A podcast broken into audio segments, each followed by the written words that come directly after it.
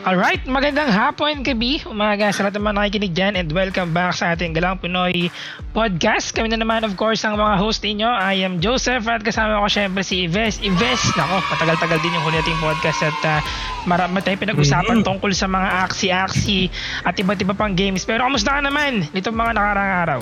Okay na okay naman kasi nakita natin umokay din yung Axie kasi yung mga last time na nag-interview tayo ng Axie, yung mga Axie creators, saka yung, yung mga managers, di ba parang dumating yung mga problema sa Axie. Mm-hmm. So, by the way, alam by the way, salamat pala sa lahat ng mga nakinig sa atin kasi yung last Axie episode natin, umabot siya ng around parang 300 views.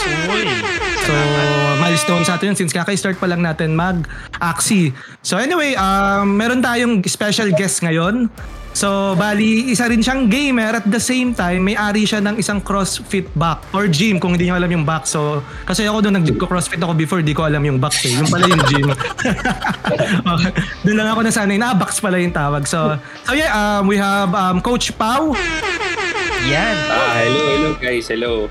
Oh, ako, ako pala si Paolo, bale gamer din ako pero casual gamer lang for hobbies. So more of more of um medyo nag-start up ako ng mga small business and more into fitness talaga ako and gaming. So, hilig ko talaga mag-game since since bata ako. Buti na invite niyo ako. Thank you ah, Ives and Joseph. Yeah. Siyempre, salamat din kasi alam mo naman ngayon, medyo busy-busy tayong lahat. And ako, simulan ko na, no? Simulan ko na yung mga tanungan dito kasi bihira tayong makakita ng mga gamer ngayon na alam mo yun, nababalance out yung kanilang uh, yung fitness, yes. no? Yung physical activities. Lalo na, lalo na ngayong pandemic eh, no? Kasi... Akala ko sabihin mo, lalo na tayo, no? Kasi simula sa atin eh. Hindi karoon na kapag exercise eh. Pero yun, starting with yung sa ganong uh, topic ko na tayo, Coach Pao, no?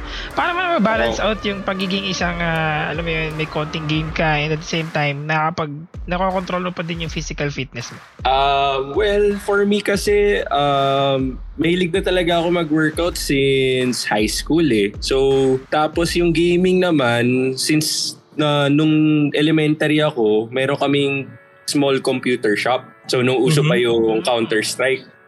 So, dun talaga ako na into sa competitive gaming kasi pagka uwi, magka-counter-strike, ilang oras. So, tap, uh, elementary pa lang ako noon tapos sumasali ako ng mga tournament dati. Konti pa lang mm. computer shops noon eh, wala pa nga yata internet. Puro LAN gaming lang. Oh. So yun yung aking ano, aking talaga naging foundation into competitive gaming. Pero since ayun nga uh, nung syempre nung nag-college na or high school, medyo ano na lang um, casual gaming. Pero pero syempre na-enjoy ko pa rin yung mga competitive games. Kumbaga, pinagsasabay ko lang naman yung fitness. Um, kasi sa fitness, ito talaga yung naging parang small business startup ko eh. Mm-hmm. So, for me, nababalance out ko siya. Um, kailangan ko lang talagang mag-workout. Nasa habit ko na kasi. Eh. So, importante dyan is um, kung paano ka uh, papasok sa fitness, dapat uh,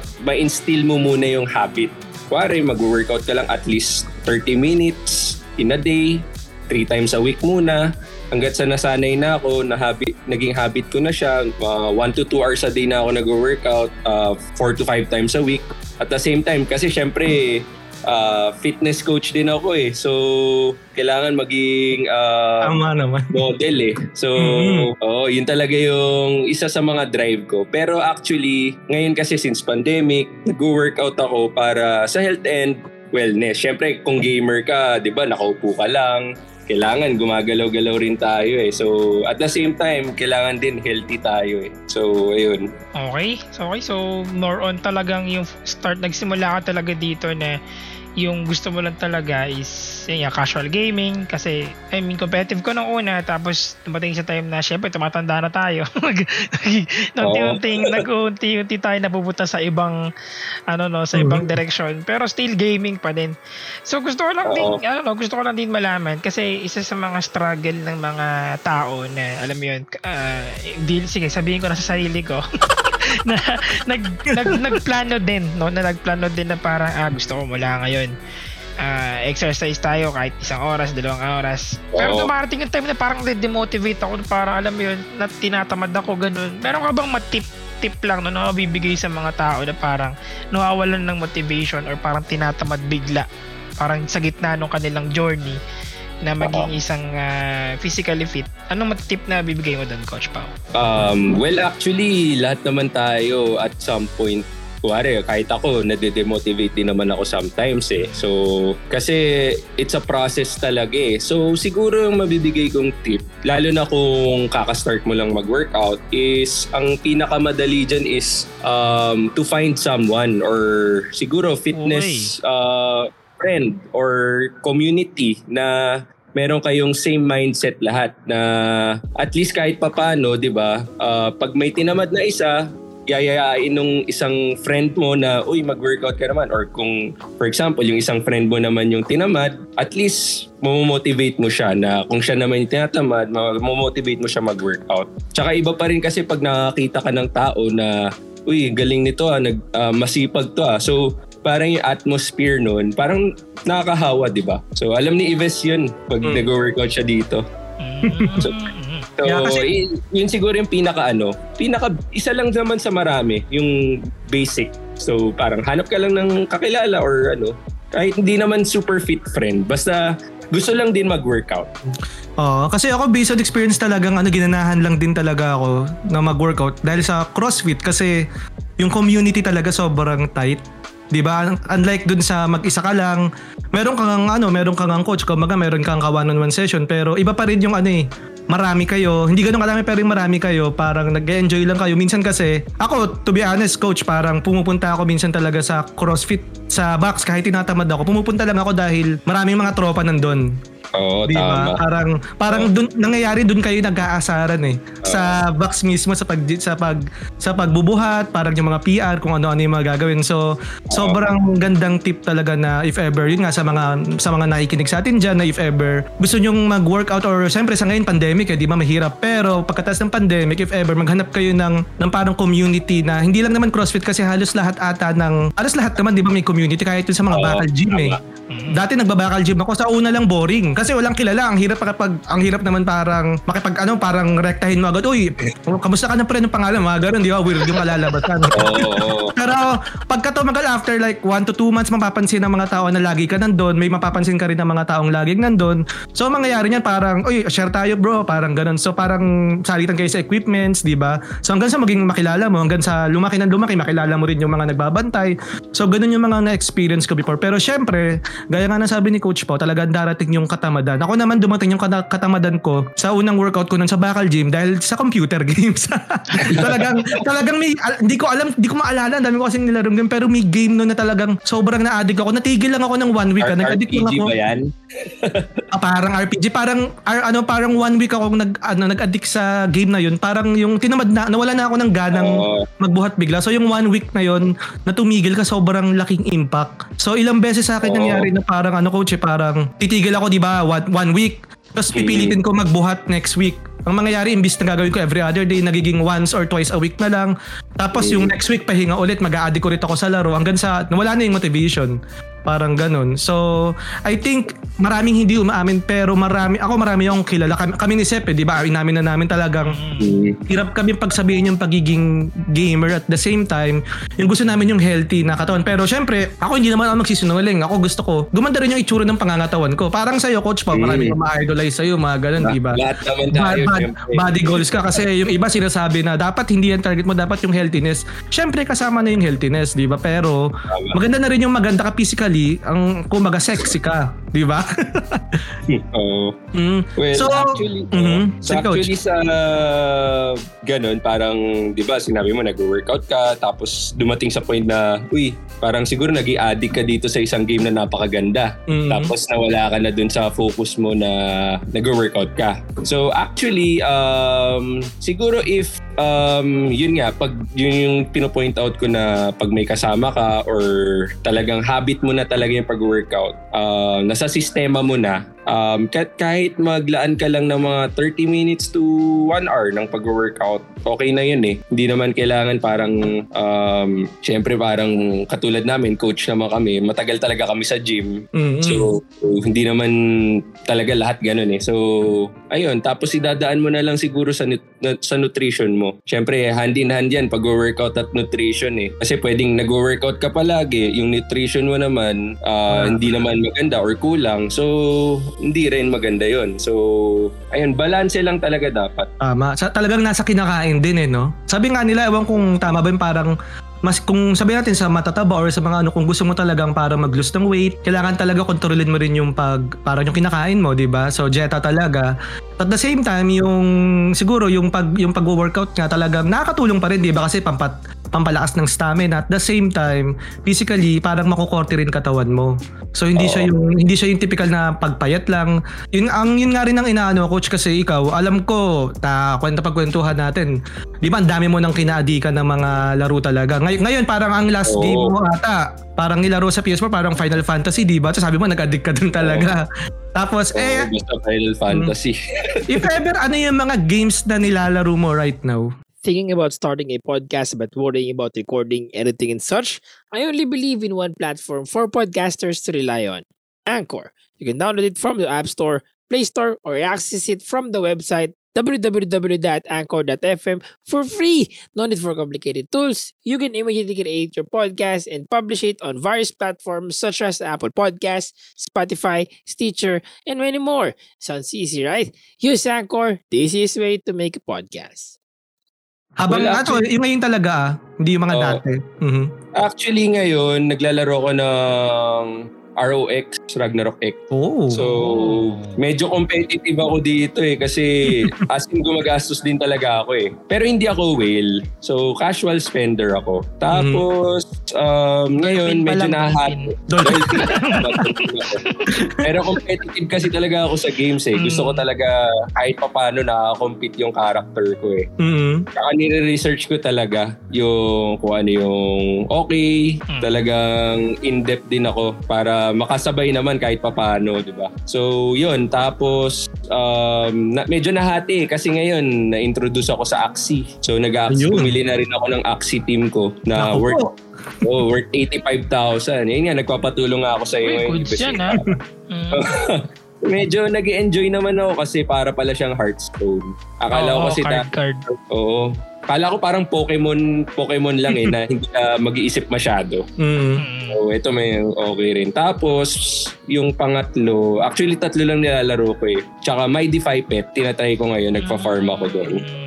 So ayun. Pero ngayon nag-explore na ako ng NFT games eh. Kasi parang ang dami ko nakikita sa YouTube na future daw ng gaming NFT play to earn eh. Nagsimula yun sa Axie, di ba? So ayun, medyo interested na ako ngayon. Yeah, actually dumadami talaga yung mga NFT games ngayon. Kung kahit konting research mo lang makikita mo, parang NFT games, parang ang daming lalabas, 'di ba? So, ako hindi ko rin alam kasi nakakatakot naman mag-invest sa lahat pero goods din na for me, ang laki rin ng ano yun, parang evolution ng gaming talaga sa dito sa atin na Oo. dati tayo nagbabayad ngayon. Magbabayad lang tayo isang beses, tayo nababayaran, 'di ba? Though walang kasiguraduhan, pero at least right now sa Axie parang ang dami nang parang nakapag return of investment sa ginastos nila lalo na yung mga sinauna na gumastos lang ng 50k pababa. Di ba ngayon, Oo. tiba-tiba yung mga kinikita. So, okay na okay rin. At least, at least yan, parang coach, madaling pagsabayan, di ba? Yung pag-aksi, pag wala ka ng energy, okay, bubuhat muna ako. Oo. Ka nang gagawin. Tama. Iniintay ko nga yung ano eh, release ng mobile nila, di ba? Mag-release sila mobile. Para Hmm. habang nagbubuhat, talaga na, nasa iPad ko na sana yung apps ito. Ayun. Oo, nakakatuwa rin naman kasi, di ba, like na sinasabi mo, ako malakas ako gumastos sa game. Tapos, Mhm. nakukuha, wala naman tayong nakukuhang pera, di ba? Mhm. So, it, for me kasi bonus tong nakukuha mong pera sa sa Axie. Kasi, uh, well, for me, ah, med, nag-enjoy naman ako sa gameplay. Eh. Gusto ko kasi ng mga ganito, yung may cards, tapos may PvP. So, ayun, okay naman. Parang ano siya, no, mix lang lahat ng laro. Like Pokemon, Hearthstone, may mga card-card talaga eh. So, Oo. sobrang ano rin. Talagang ano siya eh. Nakaka-enjoy siya kasi hindi lang sa atin eh. Pati yung, ah, pati yung ako, yung girlfriend ko, hindi naman gamer. Pero na-addict, di ba? So ang daming na, natutuwa kasi parang sa kanila parang ngayon lang nila na-experience yung gantong klaseng laro. Na sa atin naman, medyo common, di ba may twist lang. Pero kumbaga Oo. new challenge din para sa atin. Kaya nga, yung sa PvP talaga, ang daming, ako ang daming ko sa Facebook friends na talagang competitive na nagpo-post ng mga, yung mga tawag dito, yung axis nila, yung mga build nila. So sobrang ano rin, di ba? Sobrang competitive ng laro. Pero yun nga, kung gusto mo mag-upgrade, mag-iba ng, ng lineup mo, bibili ka na naman ng panibagong axis. yun yung mahirap. Pero at least, 'di ba, for for us, parang dagdag motivation na kumikita ka talaga, 'di ba? So Tama. Mm. Kailan kailan ba nangyari 'yon na naglalaro ka kumikita? Eh siguro yung mga elite gamers lang naman yung yung mga ganun, 'di ba? So which is Mm. ayun, 0.01% ng population ng gamers. So tayo kahit hindi tayo sobrang galing, at least 'di ba, kumikita tayo kahit papaano. Tama. Mm, malaking bagay yung nakapaglaro ka ng mga NFT games ngayon. And at the same time, alam mo yun, isimula na yun eh. Kumbaga yun na isimula sa'yo na nakakapaglaro ka talaga ng mga ganitong klase ng games kasi dati puro lang tayo gastos. Ngayon at least kahit na paano may balik sa atin. Oo. Yun, nakakatawa yun in, in a way, no? And speaking of a lot of NFT ngayon, dami nga. May yan, DeFi Pet, we have crypto, crypto blades, yan, mga mga parami talaga ng parami. So, siguro sa akin lang din, gusto ko lang din malaman, no, since ah, nagsimula ka ngayon ng Axie, ah, tingin mo ba, ngayon, di ba tatlo yung game na nilalaro mo, R- ROX, yung yung Axie, tapos yung DeFi Pet, ah hindi ka ba nahihirapan sa, let's say, yung, syempre, nakakapag-workout ka pa din. Tama ba? Kung hindi ako nagkamali, nakakapag-workout ka pa rin, di ba? So, meron ka, di ba, since coach ka, meron ka pa din mga kino-coach na mga, may meron ka, meron ka pa din mga parang mga, ano ba tawag dito, yung mga tinuturuan mo Sessions. Oo, yung mga sessions Ah, yun. Na, na, in a way, na, nagkakaroon ka pa din ba ng, ta, sapat pa din ba may enough time ka pa din kahit despite uh, playing three games at the same time tapos you know, doing sessions tapos workout para sa sarili mo? Um, well, actually, kasi ngayon, since sarado yung gym, kaya ko maglaro ng tatlong games. Siguro pag nag-open ulit kami, um, Oh. baka i-drop ko yung ROX eh, tapos mag-focus ako sa NFT games. Tingin ko kaya naman eh, kung, kung gusto mo talaga yung game, or kung ah, habit mo naman talaga mag-workout, mawala naman talaga yung excuse na wala kang time eh. So, it's a matter of priorities lang talaga. Mm. So, katulad ko, uh, meron meron din akong small business like yung gym equipment business ko. Mm. Um, nababalance ko naman eh. Like, um, well, sa business kasi uh, kahit flexible yung time, dadating yung point na kailangan mo talagang i-grind yung, syempre, tututukan mo yung negosyo mo eh. Mm. So, kahit pa paano, for me kasi ang paglalaro ng game uh, is may stress reliever din. Kasi kung nga rin na-stress ka dito sa negosyo mo, um, maglalaro lang ako ng games, parang okay na ako eh. Parang mas nakakapag-isip ako sa gagawin kong next steps para sa business ko. So, mas fresh yung utak ko ba? Mm. Ewan ko, for me, nag-work yun eh. Hindi ko, baka iba-iba tayo. Same din sa pag-workout, parang stress reliever ko din siya. So, kung nga na bad trip ka sa, ano, sa nangyari sa negosyo mo or may stress ka, para sa akin, paglalaro ng games, parang outlet mo yun eh. Tapos, nag kung nag enjoy ka naman sa game mo, so, i, di parang, for, for me, parang good yun na nag, ano, naglalaro ka. Oo, parang pag nag pag na bad trip ka, ano, magbuhat ka ng tig dalawang daan kaliwat kanan sa ano mo. Ganun ka kagalit. Oo. Ayun lang, so medyo- ito pa pala, no, may isa pa pala akong naisip bigla. Since you mentioned kanina yung sa pandemic situation natin and alam natin na isa yan, yung mga gym talagang naapektuhan. Siyempre, di ba, lockdown, alam mo yun, yung situation na kailangan maging maingat, maging yung social distancing. Ga- gaano, paano kayo nag-cope up sa ganong situation? Um, well, ako naman kasi um, swerte lang din kasi um, meron din kasi kaming uh, family business. Tsaka may mga naipon din naman ako kahit papano. Mm. So, ang ginawa ko is uh, nag, nag-focus ako sa since syempre yung mga tao na sa bahay lang hindi maka-workout. So, nag uh, nak- nakita ko may demand sa gym equipment. So, pumasok ako sa gym equipment business which is doing good naman. Um, ayun, yun yung isa sa magi- mga naging uh, startup ko ulit Mm. after the pandemic. Isa na ako sa Yun nga. napamili ron. Oo. Tapos di ko naman nagagamit. Ang hirap mag-isa talaga. Coach. kailangan. bili ako ng bili ng mga equipments kay coach pagka ano, okay, isang liggong gamitan, wala na. Talagang nasanay ako na maraming kasabay pero ayun kasi talagang ano eh, wala, mahirap eh. Pero maganda rin coach yung timing, no? Like, talagang at least alam yung magsasara talaga yung mga box, yung mga gyms. Talagang Oo. parang yan yung parang secondary option mo na business. Magtinda na lang ng ano, magbenta na lang ng mga Oo. equipments which is nag-boom talaga kasi ang dami ngayong bumibili talaga kung yung bike nga, di ba? Dati Oo. ilan lang naman yung mga nag-bike ngayon, sobrang dami, sobrang tiba-tiba ng mga nagbebenta ng mga bike ngayon. Tapos nauso, nauso pa nga yung salitang Gempoy. Oo, Diba? tama. Kasi yung, yung mga pumapasok lang yung mga pumapasok lang sa ano kasi sikat yung ano ngayon. Ah, bike. So, sila yung feeling ano, feeling Oo. yun yung pagkakala mo parang feeling maraming alam pero mali-mali naman yung ginagawa. Ayun pala yung tawag doon. Yung gem, mga gempoy. Parang meron kasing ito yung history niyan, parang meron kasi sa Facebook group ng mga bike. Kasi, kasi nagbabike din ako, gem. Parang gempoy nga rin ako. Pero kasi meron kasi meron kasing sa Facebook group ng mga sikat na yung mga bike, mga ano, mga nagbaba, ng mga nagbabike. Parang may nag parang may comment doon parang gempoy yung name. Hanggang sa lahat ata nagko-comment siya tapos nagpo-post siya ng mga builds niya ng mga delikado sa bike. So, ayun, doon siya sumikat. Kaya yun yun yun doon, doon nagsimula yung salitang parang gempoy ka na pagka mga biker. For, Diba? for sure, maraming ganyan ngayon sa dami ng, siyempre, tayo mga Pinoy, di ba? So, mm sa daming, alam mo na. Bali, ang isa naman tayo, since tapos na tayo sa gaming, usapang ano naman tayo kay Hidelin Diaz. So, for sure nanood ka nun, coach, di ba? Parang, Oo. ako siyempre. parang, mm, Oo. ano, ano yung feeling mo nun yung nangyari? Kwentuhan mo naman kami kasi as a coach, parang ano yung mga naisip mo yung mga na, habang ginagawa habang nangyayari yung Olympics 'di ba parang may mga for sure lagi kang may parang sinasabi sa utak mo or sa sarili mo na that ganito ginawa or ganyan may mga comments ka ba na pwedeng i-share Um, well, nung pinapanood ko kasi yun is uh, naka-live stream kasi. So, uh, una kasi, syempre, idol ko talaga si Heidelin since since nung nanalo siya sa Worlds dati, 2014 eh. Kaka-start ko lang mag-crossfit nun eh. So, medyo noob-noob pa ako mag, mag-weightlifting. Mhm. Siyempre, pangalawa, nag-weightlifting ako. So, medyo medyo naka-relate talaga ako sa sa sport niya.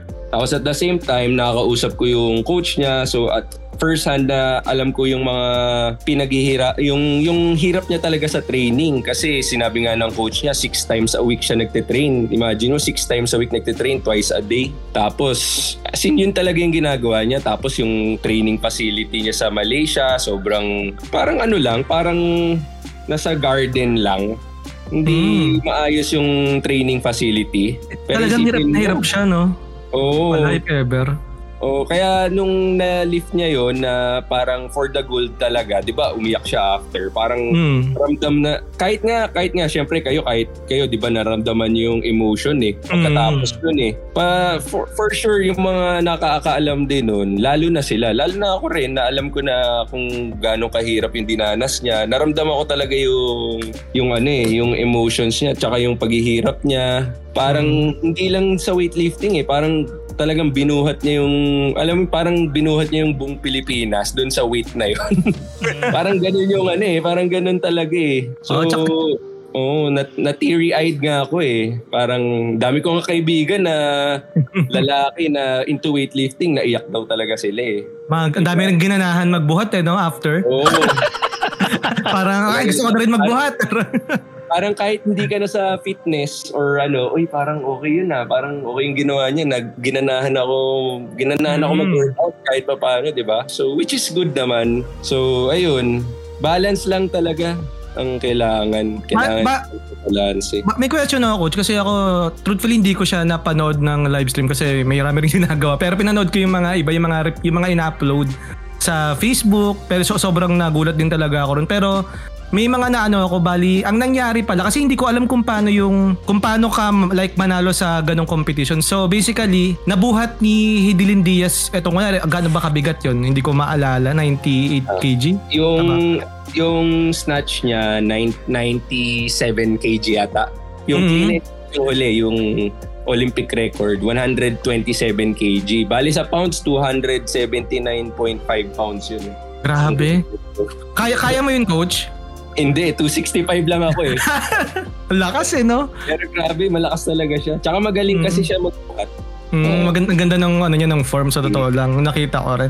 Pero pero coach nung nakita mo, 'di ba kasi bali hindi siya ano, hindi siya pabig pabigatan ba ng buhat ang competition niya. So sa mga hindi rin baka kasi si- I'm sure may mga parang naging fan ni Heidelin bigla, 'di ba? Pero walang Mm. idea kung Mm. paano yung paano mag-scoring diyan, paano scoring system. So baka may pwede kang may share kasi I think parang point system ata. Tama kung tama lang ako, hindi ako sure. Ah, bali medyo simple lang naman yung sa weightlifting. Ah, Mhm. dalawang may dalawang buhat, 'di ba? Yung snatch, yung unang portion nila, tapos clean and jerk yung pangalawa.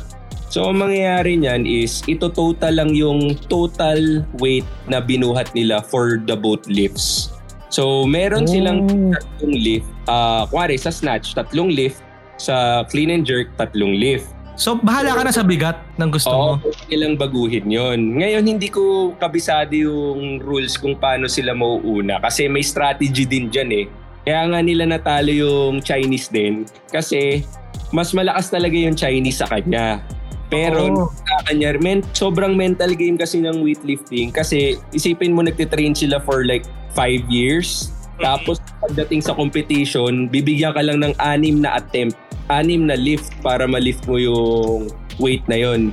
Eh sobrang bigat nun, 'di ba? So Mm, konting, mm. konting mawala ka lang sa focus, mawala ka na, hindi mo na mabubuhat 'yon. So yun kaya nga nakaka-proud din kasi nabuhat ni Heidelin yun para parang re, personal record niya yun eh nabuhat niya sa Olympics tapos for Sa the Olympics pa ginawa, no? Oo. Grabe. Olympic So, record eh So kung tutuusin pala, kaya ng, ng taga-China yun, na mali lang siya ng weight na binuhat. Kumbaga nag, parang nag-ingat, parang ganun. Tama ba? Parang naging conservative yung coach nila which is ano rin naman parang uh, sa perspective ng coach nila kasi yung yung pangatlong lift 'di ba yung pangatlong lift yung nagpa-gold sa kanya Mm. yung pangalawang lift niya kasi medyo struggle 124 Mm. kilo parang uy Hindi niya na kaya. ng coach na uy eto na lang lampasan mo lang to ng isang kilo 1 kilo lang para ano conservative lang sila for the gold So, Oh. tingin ko, eh, nabuhat ni Heidelin. Kahit siya nga hindi makapaniwala eh, nabuhat niya eh. Kaya nga siya iyak ng iyak eh, di ba? So, talagang tapos bigla. ma- kung makikita niyo yung picture nung sa podium, 'di ba? Inis parang bad trip talaga yung Chinese. Mm. Kasi alam niyang kaya niyang Kaya mas mabigat. eh. Parang Mm. siya yung world record holder eh. So, alam niyang kaya niyang talunin eh. Kaso, yun nga, naging medyo ko. Ah, bali coach, talagang pwede pala mag-mind game dyan. Kunwari no, 120, kunwari record mo 127, hindi nila alam. Pagka 125, kunwari nanginginig yung legs mo, hirap na hirap ka. Mm. Pwedeng gawin ganun. Parang Ah, strategy. Mm, Mahirap yun eh. Kasi yung... Parang mahirap 120 pikiin eh, no? mahirap na mahirap na pekain. Mamaya matuluyan ka talaga, bumigay talaga yung Oo. legs, no? Tingin ko hindi walang gumagawa nun. Mabigat na kasi talaga. Yeah. Pero yun, ano, no? Pero parang, yan, ano, pwede siyang strat, pero mahirap siyang i-execute. Di ba? Kung Oo. mind games ang labanan, oo. Ang nangyari lang kasi is ang naghahabol yung Chinese. Parang Mhm. dapat hindi siya hindi si Heidelin sana yung last lift. Sana yung Chinese. So sana Mhm. binigat sana binigatan niya lang yung yung unang lift niya. Kasi si Mhm. kasi ang mangyayari diyan yung unang magbubuhat ng weight yung ah, mas magaan eh. So mas binigatan ni Heidelin yung unang weight eh. Parang rinis niya rin eh. Oh, okay. Oh, so ayun nga eh, parang nakakabilib din. Magaling din yung coaches niya nila Coach Hyde. Isang team kasi sila eh. Unlike before na hindi ko alam kung hindi pa yata siya Team HD noon eh. So ngayon kasi talagang may supporters na siya. Dahil kasi nag-silver na siya sa Rio Olympics. So kaya nagkakakuha na siya ng konting support din which is parang sinasabi na rin nila na hindi pa rin enough kasi kulang pa rin yung well totoo naman kulang pa rin yung support from the government. Kung ikukumpara mo naman sa sa ibang bansa na may school pa sila Tama. for weightlifting, 'di ba? Yun nga yung yun nga rin yung isang pino-point out ni Heidelin eh. Kaya hindi lang sa weightlifting, parang at least sana mabuhayan tayo na hindi lang sa ganitong sport gumagaling yung magaling yung Pinoy, 'di ba? Puro ano kasi tayo, basketball eh, no? Basketball boxing. Hindi, medyo na-ignore yung weightlifting. Tayo, baka mag-excel, no? Pag e-sport nila sa Olympics. Pero feel, feel ko, coach, dahil sa, sa ginawa ni Hidilin, talagang ano, no? Tawag dito, feel ko ba, is- if ever sa next Olympic, talagang pag tutuunan na ng pansin yan, no? Yung weightlifting. Kasi, ay, ang laki ng impact na ginawa niya sa tutuusin. Hindi siya yung typical na sport ng ano eh, ng Pinoy na nananalo tayo lagi, di ba? Or talagang Oo. tinututukan. So ngayon talaga, tinutukan eh. Parang alam natin syempre, parang issue-wise talagang maraming issue nangyayari pero parang parang ginawa ni Hayden, pinatunayan niya sarili niya na kaya niyang ipanalo which is ginawa niya. Siguro naging motivator niya na lang din yung mga nangyari. Tama. Hmm? Parang grabe yung hugot niya din talaga eh. Diba? Ma- Makikita niyo naman sa emotions niya eh, pati sa pagbubuhat niya talaga eh. Actually, nanonood daw habang nagkikwentuhan kayo. Totoo nga, no? iba talaga yung ramdam mo yung ano, yung intensity nung pagbuhat din niya. Tapos the moment na pag-angat niya nung yung inangat niya mismo yung Yan na, no? ano tawag dito? barbell ba yung to? barbell. Oo, di ba? Pagkangat na pagkangat niya, parang alam niya na na ito na talaga yung no, moment ko to. And Oo. respect talaga no. And sana no makita natin syempre effect nito hindi lang sa sa weightlifting but sa ibang sports as well. Tama yung ano no, yung kulang talaga yung support ngayon. And siguro marami marami pa tayong pagkakataon na mag-champion. Talagang kailangan lang natin ng magagandang facility. Partida pa nga itong kay Idelin eh, 'di ba? Na Oo. sa Oo. garden garden lang. Nature Pero- lang.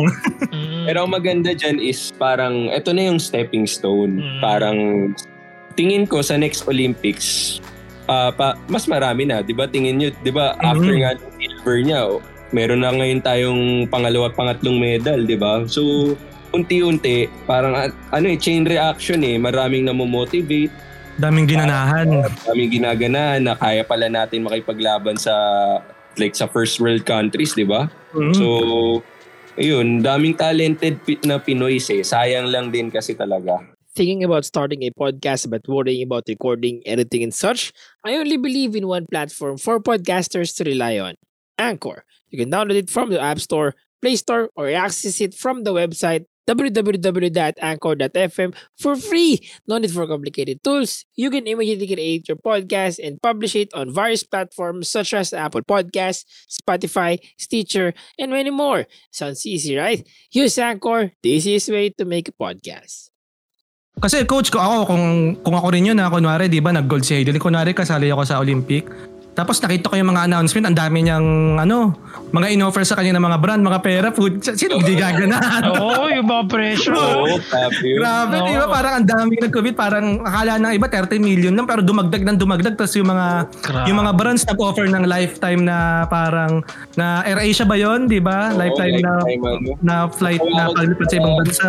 Yung lifetime gas eh, meron pang ganun Oo, eh. sa Phoenix, di ba? Libreng grabe. Hindi kaya siya magpatayo ng gas station tapos Pero di ba siguro rin kahit ako, I mean hindi syempre iba yung impact na binigay ni Heidelin pero kung isa ako sa mga athletes na kasama rin sa Olympics, talagang gaganahan ako. Oo, diba? So, grabe rin kasi bukod dun sa mga incentives na pwedeng possible na mat- matulungan. Siyempre, i-relief mo rin yung ano, eh, Pilipinas, eh, di ba? Parang Oo. alam natin na todo support talaga ang Philippines ngayon. So, Tama. sobrang sobrang nakakatuwa tsaka sobrang galing din na nangyari kasi hindi hindi rin talaga in-expect din siguro na mabubuhat yun. Yun nga, ga- gaya ng sabi mo nung yung sa clean and jerk ba yun, coach, yung nanginig siya? Or snatch lang? Ah, paano yung nanginig? Parang Yung naiyak binuhat, hindi, hindi, hindi. Yung bago niya buhatan yung pinakamabigat. Yung, pang, yung bago niyang huling Ah, buhat. oo. Clean and Parang jerk. clean and jerk. Ako nga yung clean and jerk ko ngayon, hindi pa rin malinis tingnan eh, di ba? So, dami ko pang kailangan ayusin. Tagal ko kasi natigil. Grabe yung pandemic eh. Okay Pero, ayun lang sa akin ikaw, Seth, may mga tanong ka ba? Ayan, yan, yan. Meron akong huling katanungan. Excuse me. Mhm. Ah, sa akin lang huling question, ah, pag ngayon, syempre maraming mga ah, naglalabasan dyan, mga motivational speaker yan, mga, mga coach-coach din. Ano na lang opinion mo sa mga, hindi tayo magbabanggit ng pangalan na, sa, sa mga, sa mga tao kayo na, ano, mga motivational speaker na nagsasabi na iwan mo lahat. Parang alam mo, meron pasok sa isip mo, no? Yung mga ganong klase Ano ng Sorry. mindset, yung mga, nags- mga coach na nagsasabi na, ah, iwan mo lahat, kahit pamilya mo pa, mga ganyan. Ano masabi mo sa mga sa mga ganun? Okay lang. Ano ganun. i- iwan mo lahat para mag-workout, ganon? Oh, Ayan. pag pag sa mga ano mo, para ma-reach mo yung goal mo. Parang Ah. kung halimbawa, di ka sinusuportahan mo to, iwan mo yan. Mga ganon. Ah, may mga ganong ka-extreme pala na coach. Oo. Viral nga yun eh. Hindi Viral pa yun. ah. Kilala, kilala yun. Naka-outdated si Coach na, well, ah, parang parang naiisip ko na kung sino yun ah. Well, for me naman, bakit hindi mo naman kailangan iwan lahat? So, siguro ano lang, ah, ibahin mo lang ng konti yung mindset mo. Yan. Like sa pag-workout. Parang, syempre, hindi naman, hindi mo naman mabibuild yung mindset ng isang araw eh. So, ano yan eh, proseso kasi yan eh. So, wag mo bibiglain. Parang, bakit hindi naman kailangan extreme? So, mag-start ka lang paunti-unti. Pwede mong, pwede mong gawin, um, parang mag-start ka, kung, kung hindi mo kaya mag-workout ngayon, parang nade-demotivate ka, which is understandable naman. Lahat naman tayo pwedeng ma-demotivate. Pwede mong gawin is, pwede mong simulan sa eating habits lang muna. Pwedeng yung kinakain mo, ayusin mo ng konti. Kumbaga, kung ma-fast food ka, ah, tanggalin mo pa. Hindi mo naman tatanggalin, unti-untiin mo lang na bawasan yung masasamang kinakain mo. Tapos, or pwede mag-workout ka ng mga body weight lang, 10 to 30 minutes, wala kasing gamit uy, parang thir- 10 to 30 minutes para hindi mabigla yung katawan mo. Tapos, unti-unti, parang, or yung sinabi ko nga, maghanap ka ng kakilala mo na nag- nag-workout or nag-exercise, kahit anong exercise. Tapos, sila yung kausapin mo kung ano yung mabibigay nilang tips kung paano sila mag-start. Tapos, pwede mo silang, kunwari, samahan para mas, syempre, pag may kasama, mas mas nakakatuwa, 'di ba? Parang tayo sa games, 'di ba? Kaya naman masaya maglaro kasi may kasama, 'di ba? Mm. So, ganun din sa pag-workout. Parang hindi naman kailangan extreme na iwanan mo na yung lahat. Ganito gawin mo, ganyan. Iwan Hindi pamilya. kailangan- Iwanan pamilya. Yan. Hindi naman kailangan ganun. So, ayun lang, start ka lang ng ano. Mm. Step by step process lang talaga. Hindi Mm. pwedeng pabigla-bigla. So, yun naman talagang sinasabi namin sa mga, like nag, yung mga nag-uumpisa dito. Kasi, syempre, kung sinabi mo, like, katulad ng CrossFit, parang, uy, mahirap yan, ano yan, hardcore yan. Syempre, yun yung pananaw ng maraming tao. Pero kasi pwede namang, wari, kami sa Iron Den CrossFit, ini-start naman namin na magaan muna yung binubuhat or pwedeng wala ka munang binubuhat. Kung ano lang yung kaya mo, yun lang yung gagawin mo muna. So, Tama. Ako, paunti-unti. mm, ako yung beses na ako namatay eh. Sa dami ng binubuha. Ah! Nabuhay pala ulit. Sobra. Alam ko, mindset kasi alam ko gusto mo yun eh. Oo Parang, naman. kaya ka kasi doon. Ah, af- Di ba? after naman ng ano, lahat naman ata ganun parang sa una, hirap kala mo. Oo. Talagang hindi na makakilos katawan mo pero once matapos na yung session parang shit nagawa ko yun, natapos ko to, Oo. parang ganun. So masarap sa feeling. So sabi nga nila hirap muna bago sarap. So Mm. so ganun talaga. Ganun, ganun, ganun din talaga ganun, ganun din talaga sa CrossFit talaga. Kasi ako, I mean parang parang yung nag-start ako talaga sa sa Iron din noon talagang sobrang hirap na hirap ako noon daig na daig ako ng mga babae noon sa una nga parang ala grabe mas malakas sa akin yung mga babae na ang payat pero ma- ano parang nagulat ako na nakakabuhat ng ganun. 'di ba? So sa una yung iba kasi ito lang ito pala coach pwede pa natin pag-usapan kasi I'm sure marami dyan nahihiya like yung matataba or yung mga mapapayat yung parang magpunta sa mga gym kasi syempre hindi nila alam yung di ba hindi nila may iwasan yung isipin ng mga tao sa kanila Mm. So ako, so ako nun parang nung nakikita ko, parang parang sa sarili ko nahihiya ako na parang kalalaki kong tao mas parang hindi ko kaya yung ginagawa nila. Pero nung na-realize ko sa dulo, ganun pala talaga, di ba? Tapos wala namang nag-iisip nun, lalo na sa sa CrossFit community. Hindi ko lang alam sa ibang box ah, kasi dalawang box pa lang naman yung napupuntahan ko ng CrossFit natin. Pero yung main ko talaga iron din na walang may paki talaga kung ano yung ano mo eh, yung weight mo, kung ano yung tsura mo. Talagang ano lang eh talagang talagang tulungan lang talaga kasi community Oo. lang talaga siya so yun yung napansin ko talaga sa CrossFit kaya sobrang naano rin ako talagang natuwa ako sa CrossFit tsaka nagandahan ako kasi unlike Oo. other gyms na parang are sa bakal gym parang ganun hindi ko naman sinasabing may ganun pero hindi mo maiiwasan eh. Di ba kasi parang normally sa bakal gym kahit sinong mga tao dyan eh. Di ba magkano ba bakal gym parang 30 to 50 pesos per day. Mm. Gaw may mga ganun sila. So yun yung I think maraming naka-experience ng ganun sa ibang Oo. mga gym. Kaya yung iba sa kanila parang takot na 'Di ba? So any any form of gym or kahit CrossFit pa yun, parang nagdadalawang isip sila kasi parang paano ko paano ko nga ba papapayitin sarili ko yun sa simula pa lang parang hirap na hirap na pero sa lahat ng mga nagbabalak diyan mag mag gym or mag workout yung mga gamer diyan kasi alam naman natin mga gamer laging nakaupo 20 hours a day, di ba? 4 hours tulog. So, talaga yung chan natin naiipit ako. Aminado ako ngayon, ganyan na ganyan ako. Pero at least once a week naman nakakapag-workout ako. Pero ayun nga, if ever naman meron kayo pupuntahan like mga gym or yung may mga like anytime fitness, wag na wag kayong mahihiya. Kahit ano Oo, pang bigat nyo, kahit anong katawan nyo, wag nyo wag kayong mahihiya kasi for your health yan. Tsaka, syempre mas prefer, yun naman talaga ang target din ng ano eh, ng mga, yun nga, yung mga crossfit, mga gym kasi gusto nila yung para maging healthy ka. So kung Okay. pupunta ka rin ng mataba, parang gano'n, or, or hindi healthy, or sobrang malnourished pa yan, syempre, ang isa sa mga goal nila parang tulungan ka nila, which is yun naman talaga yung isa sa pinaka main goal, di ba? Mm. Well, for Pero- me naman, Mhm. okay, is um, kapag, kuwari, ikaw parang um, tawag dito, naglalaro ka lagi, syempre, pag pumunta ka sa ganyang environment, naka-intimidate naman talaga, di ba? Mhm. So, trabaho rin ng coach yon para i, ah, ilagay yung sarili nila sa sapatos nung um, taong yon. Like ako, swerte lang din kasi na gamer ako. Alam ko yung nararamdaman ng isang gamer na kasi ganun din naman ako dati eh, bago naman ako mag-workout. Sobrang addict ko sa games. 20 hours a day sa PC. De joke lang. Di naman 20 hours nag-aaral ako. Siguro mga ano, mga hindi na mas maraming time yung di na ako nakakaaral dahil nag, nagko-computer ako, desktop pa. So, yung unang pasok ko sa gym, syempre na-intimidate din ako. Uh, Payatot ako noon eh. Tapos, wala naman ako lang sa workout eh. So, ano lang din, parang hanap ka lang din ng gym or kaibigan na tutulong sa'yo na tutulong para maparamdam sa'yo na kaya mo rin yon kasi lahat naman nag start sa from somewhere, di ba? Like, kahit, kahit galaw lang ng konti, wag naman palaging nakupo kasi kailangan rin naman natin ng exercise eh. Siyempre, hindi naman tayo bumabata, di ba? So, para, li- para lang din um, safe tayo, yung lifespan natin tumaas, makapaglaro pa tayo ng mas maraming games, di ba? Tama. Kasi alam naman natin ngayon, unlike before na parang parang naglalaro lang tayo ng mga family computer, yung mga magulang natin, yung mga may mga edad na, na parang pag tumanda, tumitigil na. Pagdating sa generation natin, na parang naglalaro tayo ng bata hanggang pagtanda, dala natin.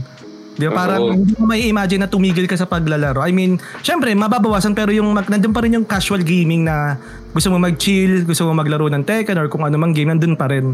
Di ba? So, tama. yun siguro yung maganda rin sa atin kasi sum- sa atin na ano, eh, nag-evolve yung gaming eh. Kumbaga sumabay tayo.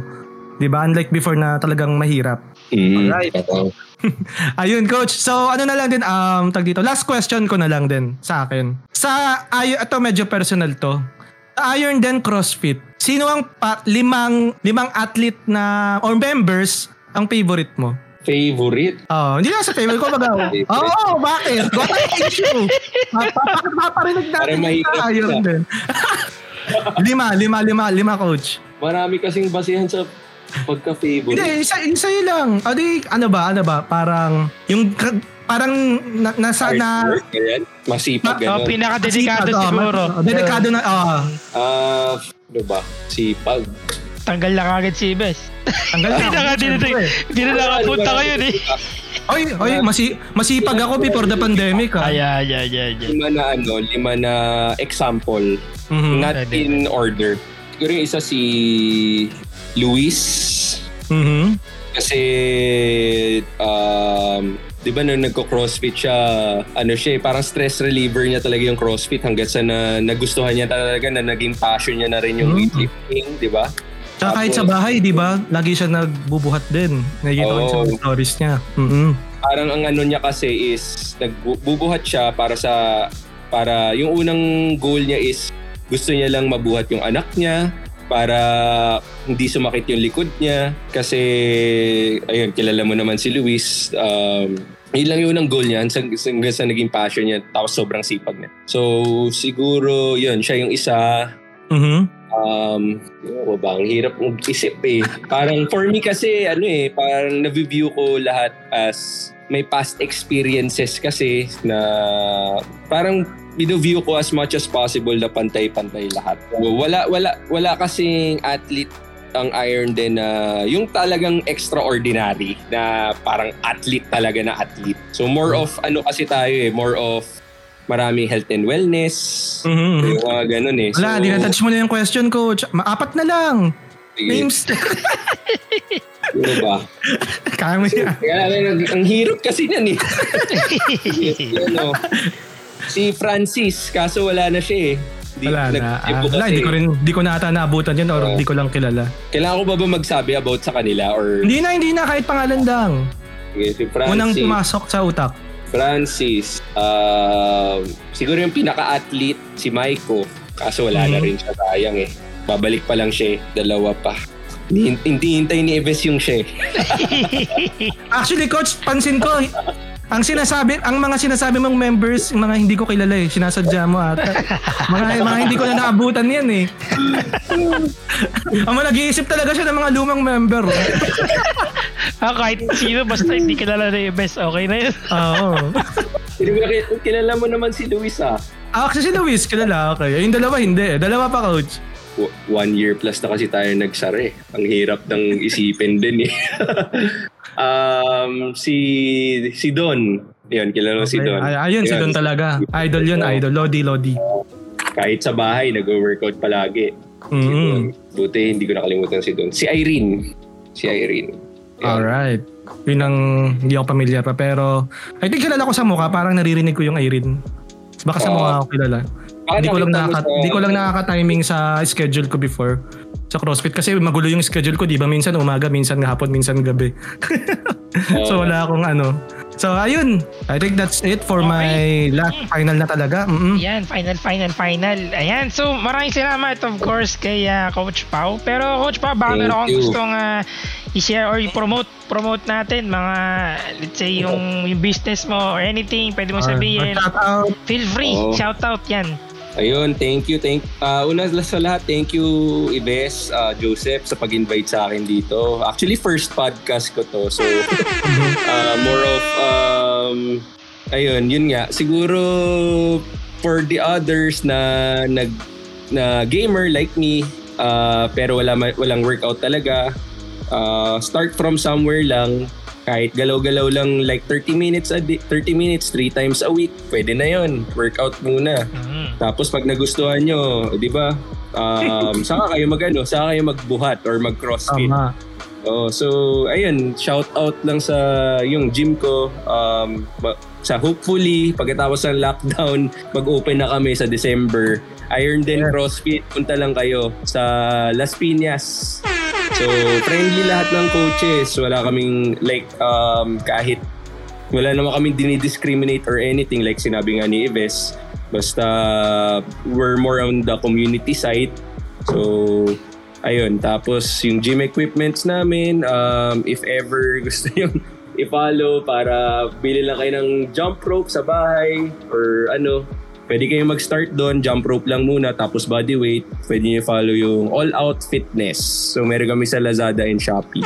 So type nyo lang sa Google All Out Fitness PH. Thank you. Yun, bili na, bili na sa mga gustong mag mag-workout pa isa-isa. Kung syempre magsisimula ka pa lang, isa muna, tapos bili ka ulit susunod. kung gusto mo na, kung gusto mo ng marami. Eh, Fes, ikaw, meron pa gusto sabihin bago tayo mag-mamba out? Um, wala naman na. Sa ano lang, I mean, gusto ko lang magpasalamat kay Coach Pau sa sa pagtanggap ng invitation natin. So, kasi alam natin na parang gaming normally topics natin dito sa ating Dalawang Pinoy Podcast. Pero kasi iba na rin yung, alam natin na marami mga gamers na hindi parang gustong pumasok sa fitness. So at least alam na marami tayong natutunan, mga mga pwedeng gawin at kung ano ba yung mga motivational na pwede nating isipin para tuloy-tuloy yung ating pagbubuhat para sa fitness. Yun. Yes. Yan. Talagang sana marami kayo natutunan ngayong araw na ito. And uh, once again, maraming salamat Coach Pau uh, sa pag, uh, pagkakataon na ito na na-interview ka namin at napag-share ka ng mga uh, mga bagay-bagay syempre regarding sa pagiging isang uh, physically fit and pagiging gamer at the same time. And uh, sa mga nakinig dyan, syempre huwag nyo kalimutan i-like at i-follow ang ating uh, Facebook page, Galang Pinoy uh, podcast at ang ating YouTube channel. We also have Magalaw Pinoy Gaming. Once again, ako nga pala si Joseph, kasama si Ives at syempre si Coach Pau. Kita tayo sa ating next na podcast. Dito lang ulit sa ating Spotify. Maraming salamat.